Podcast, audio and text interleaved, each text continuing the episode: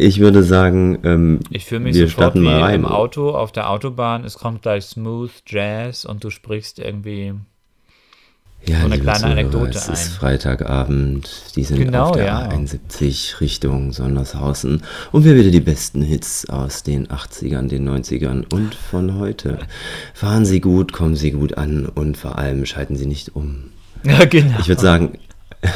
Ich würde sagen, ich starte mal hier unseren Intro. Mega. Titanic. Im Minutentakt. Hallo, hallo, hallo.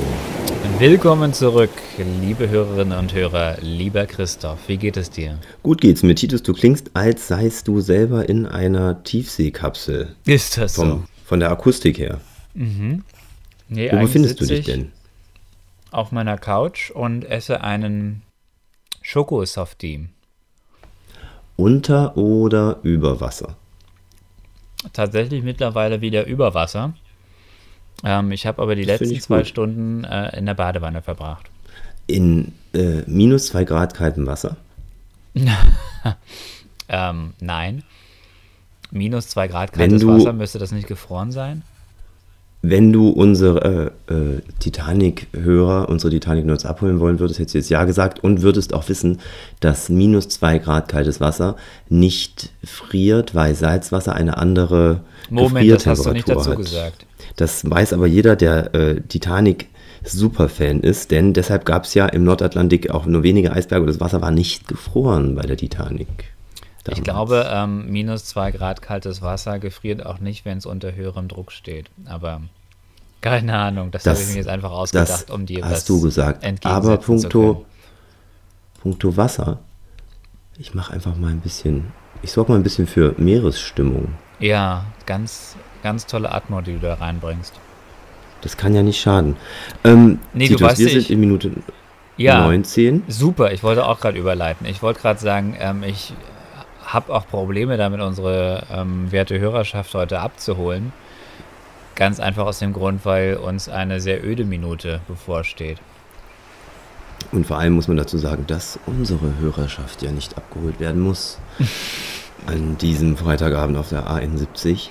Denn wir haben es hier mit Vollprofis zu tun. Das Einzige, was wir sagen müssen, ist, dass wir diese Episode neunzehn jetzt schon ein zweites Mal aufnehmen, da es technische Probleme gab. Das passiert nicht nur bei großen Schiffsunternehmen, auch bei Podcastern geht manchmal was schief. Zum Glück ist niemand dabei gestorben, aber eine Episode ist futsch.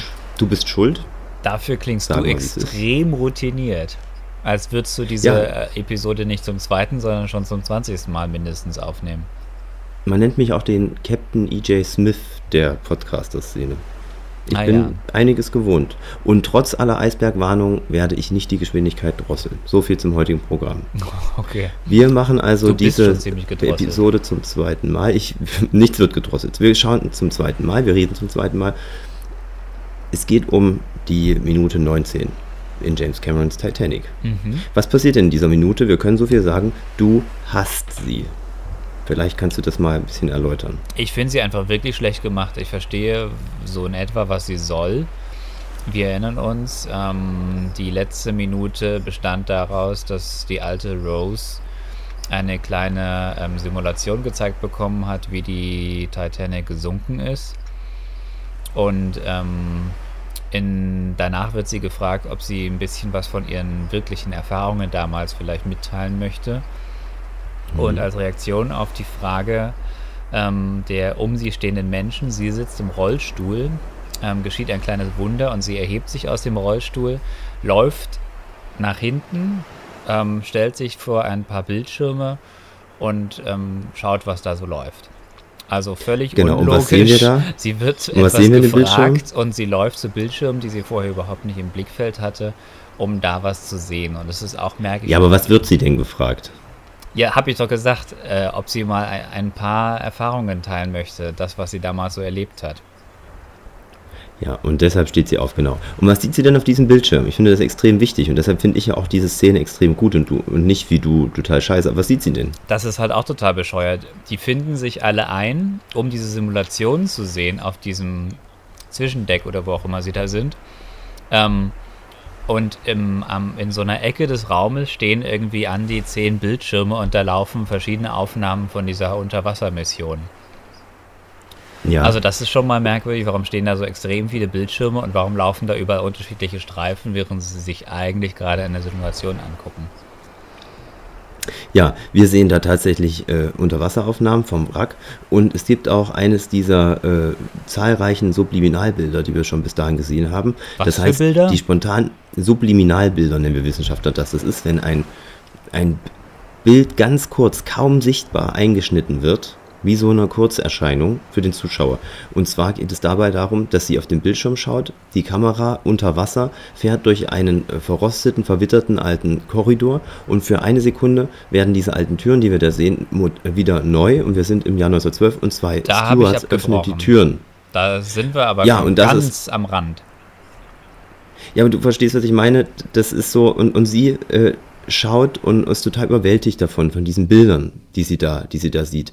Wir sind, haben es ja hier mit einer stufenhaften Entwicklung zu tun, dass sie äh, immer näher an diese, an diese für sie schon abgeschlossene Kapitel da kommt, an diese schreckliche Erinnerung. Du hm? theoretisierst heute ein bisschen. Bist du auf Morphium oder so? ich, bin in, ich bin in Thüringen, das beruhigt. Okay, das ist ja... Und das, und das ist das Land der Dichter und Denker. Na und... Äh, du findest diese Szene blöd, weil du sie so künstlich emotional findest. Ich finde, sie ist total richtig. Nee, ich finde sie nicht künstlich emotional. Ich finde sie einfach ähm, logisch schlecht aufgebaut. Also stell dir ein, ein Theaterstück vor, wo ähm, in einer Situation irgendwas passieren muss.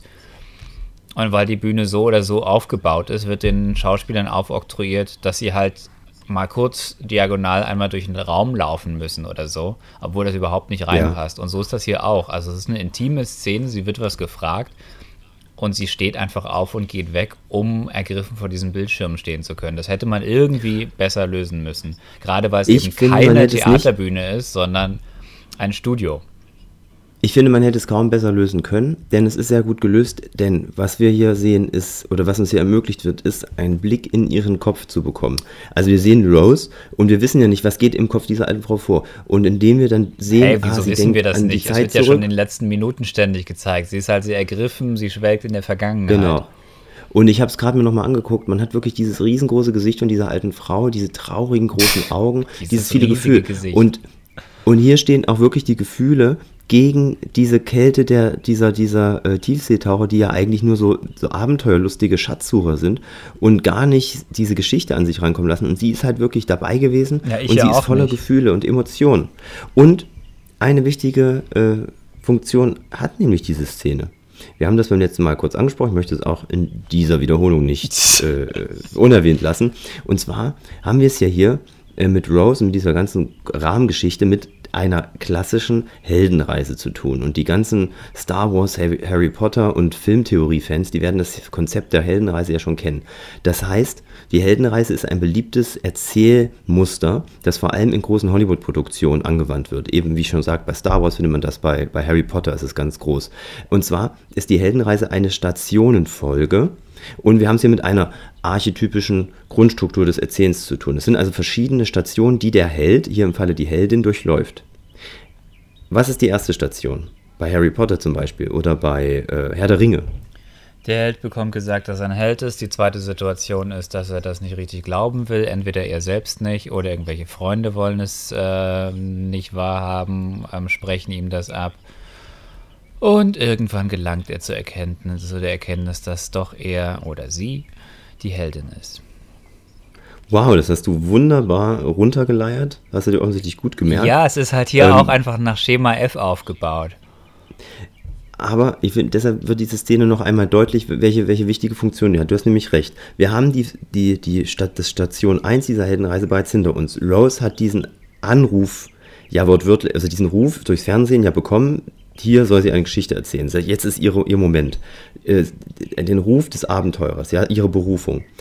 Eine Aufgabe erscheint ihr, ja. Sie muss erzählen. Es, sie, ihre Hilfe wird gebraucht. Sie kann den Diamanten finden. Das ist Stufe eins. Hä? Du wirst langsam wagnerianisch. Eben. Zweitens, zweite Station. Jetzt sind, in der sind wir gerade. Sie weigert sich.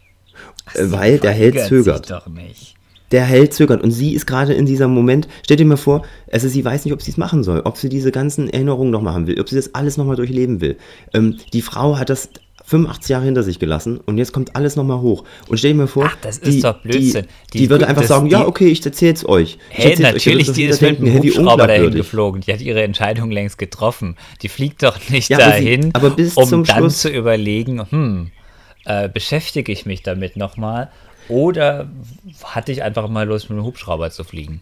Na, aber das ist doch, du musst doch ganz menschlich bleiben. Es ist doch ungefähr ich so. Ich bin sehr wenn, menschlich, menschlicher als na, jeder Kardinal.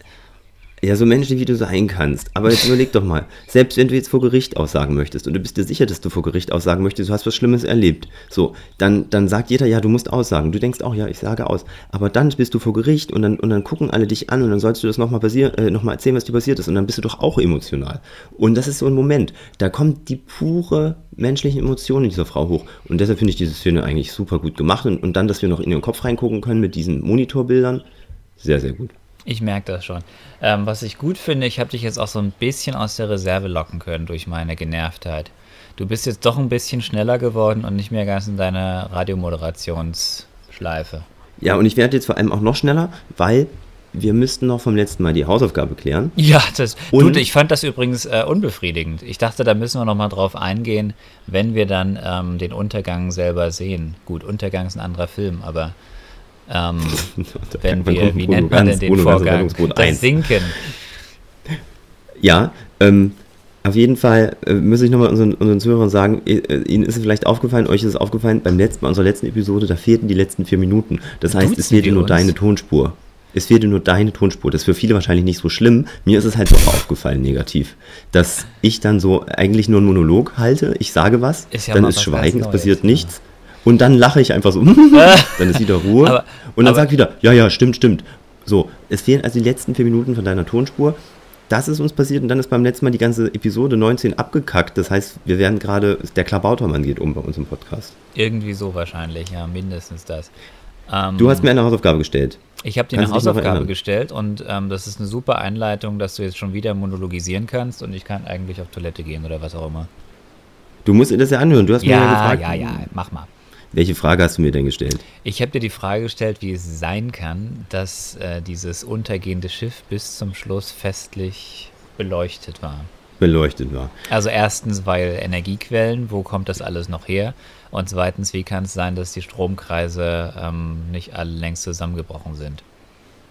Genau, und ich habe dir damals gesagt, vor drei Tagen, äh, das, was ich jedem sagen würde auf diese Frage, ähm, es entspricht erstmal der Realität. Es ist wirklich so gewesen, dass die Titanic beleuchtet ist bis kurz vorm Untergang, bis zehn Minuten vorm Untergang. Also wirklich so über zweieinhalb Stunden hat das Ding gestrahlt bis zum... Bis Moment, zum, du wechselst die Zeitform. Titanic beleuchtet ist, um es spannend zu machen, als wären wir jetzt gerade in dem Moment, oder beleuchtet war. Wie? Was meinst du? Na, du hast jetzt sowohl Vergangenheit als auch Gegenwart benutzt. Ich möchte, dass du... Ja, aber das ist Mythos Titanic. ähm, es, es, die, das Licht war an. Und zwar, weil eben nicht, wie du vermutet hast oder wie man vermuten könnte, ja ganz schnell die Maschinenräume unter Wasser waren, weil die tief im Bauch waren, sondern das Elektrizitätswerk auf der Titanic, also die Turbine und so, die war hinten im Schiff, also achtzehn. Und da das Schiff ja über Bug gesunken ist, also vorne, ist ja das Heck sogar noch immer weiter rausgekommen. Das heißt, das war bis zum Schluss im Trocknen. Und dazu kam noch, dass die ganzen Elektroingenieure, die haben sich wirklich da im Bauch des Schiffes eingeschlossen, als sie gemerkt haben, es geht dem Ende entgegen und haben gesagt, wir haben eine Mission noch, bevor wir sterben, wir lassen das Licht so lange wie möglich an, weil die wussten, das wird Panik verhindern und das wird den Menschen auch ihre letzten Lebensminuten äh, noch ein bisschen erleichtern und es wird vielleicht auch zur Rettung führen, weil vielleicht kommt ja noch ein Schiff, sieht uns und für die war ganz wichtig, dass das Licht anbleibt und diese Männer sind alle draufgegangen, die Ingenieure, die Techniker, die ganzen Kohleschipper, die das noch bis zum Ende äh, am Laufen gehalten haben, also wirklich eine krasse Geschichte. Ja. Ja, so krass ist die, so krass ist die Wahrheit. Mein Lieber. ja, das, nee, das, das ist, ist ja von auch, deinen vielen das, Fragen. Das ist ja auch ergreifend und menschlich und so, ähm, was du davon alles gesagt hast. Aber nochmal die Frage nach den Stromkreisläufen. Ich verstehe das nicht. Also wenn ich jetzt meine Lampe unter Wasser tauche, dann würde ich ganz stark vermuten, dass da sofort Kurzschluss ist und nichts mehr geht. Mhm. Und die Titanic war ja definitiv noch beleuchtet, als ein guter Teil des Bugs schon unter Wasser war. Also definitiv ja. Auch ein Großteil der Stromkreisläufe. Ja. Ich kann dir darauf ehrlich gesagt auch keine Antwort geben. Im, im Film selbst, das werden wir später sehen, tauchen die Lampen auch Schritt für Schritt unter und bleiben an. Ja. Ich weiß nicht, ob Schiffe so gebaut werden, dass, dass die auch, wenn, das, wenn der Raum überflutet ist, extra sichere Lampen haben, die nicht explodieren oder sonst was, die, wo es keinen Kurzschluss gibt. Es scheint so gewesen zu sein. Da wurde bei der Titanic ein sehr großer Wert drauf gelegt, ja. Man hat drauf auch beim Berliner geachtet, Flughafen, dass es auch beim Untergang gut aussieht. Das ist ganz wichtig. Wenn der geflutet ist, brennt er noch. Bei welchem Flughafen? Beim B E R? Ja. Ich finde es gut, dass wir der politische Podcast auch diesen einmal erwähnen. Denn das, das, macht, das lässt uns satirisch und tiefgründig erscheinen, wenn wir jetzt auch noch über solche Ho-Ho-Ho-Projekte uns aufregen. Wir können auch noch mal was ähm, zur Islamdebatte sagen. Möchtest du? Ja, ja, aber da möchte ich noch äh, in, in dramatische Musik einspielen, wenn ich einmal darf. Ja. Und möchte damit auch langsam das Ende unseres äh, Podcasts, unserer dies, äh, die, diestägigen äh, Episode einleiten. Ja. Und zwar, ähm, ich, du kommst gerade aus der Wanne, ich sitze hier in Thüringen. Ja, ich habe Berlin verlassen für diesen Podcast. Ja. Ich sitze in meinem alten Kinderzimmer und habe mir hier eine kleine Bude gebaut. Und zwar aus zwei Wäscheständern und einem alten Bettlaken, das ich über mich gelegt habe, ein Spannbettlaken. Ach. Sitze ich hier und habe mir eine Tonkammer gebaut. Siehste, am Schreibtisch. Sowas, sowas hatten wir damals noch nicht. Ich habe meine Buden immer aus Decken gebaut.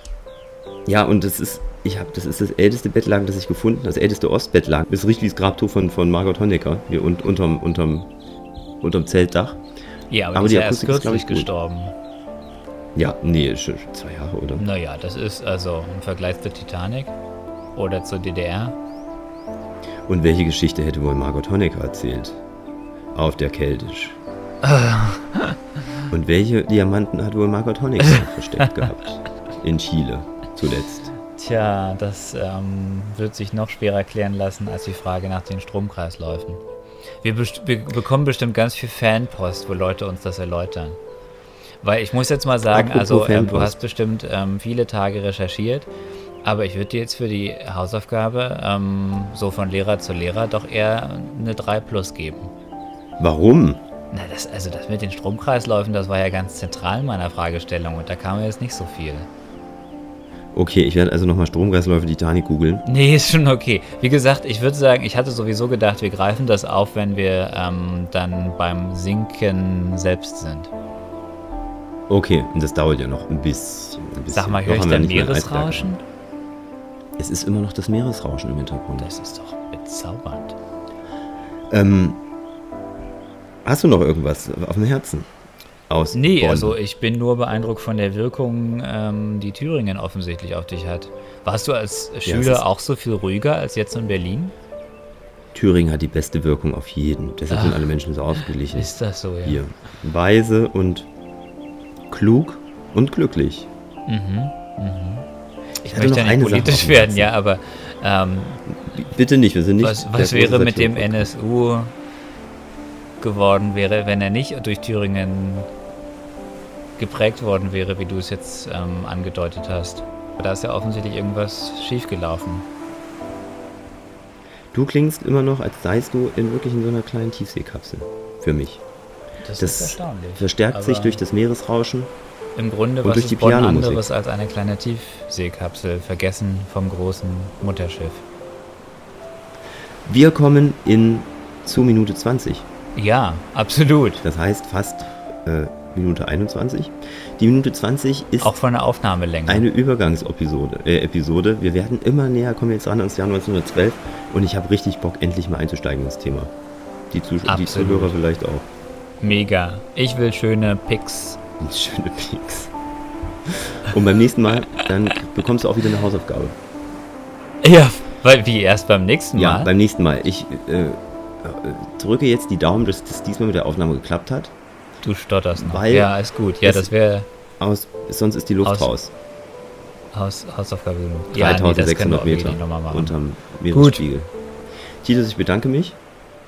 Äh, Christoph, ich bedanke mich auch. Und ich arbeite auch nächstes Mal wieder gerne mit dir zusammen, wenn es heißt, auf unserer A einundsiebzig fahren Sie gut, hören Sie die beste Musik aus den siebzigern, achtzigern und neunzigern, kommen Sie gut an und vor allem schalten Sie nicht um. Titus, ich bedanke mich bei dir.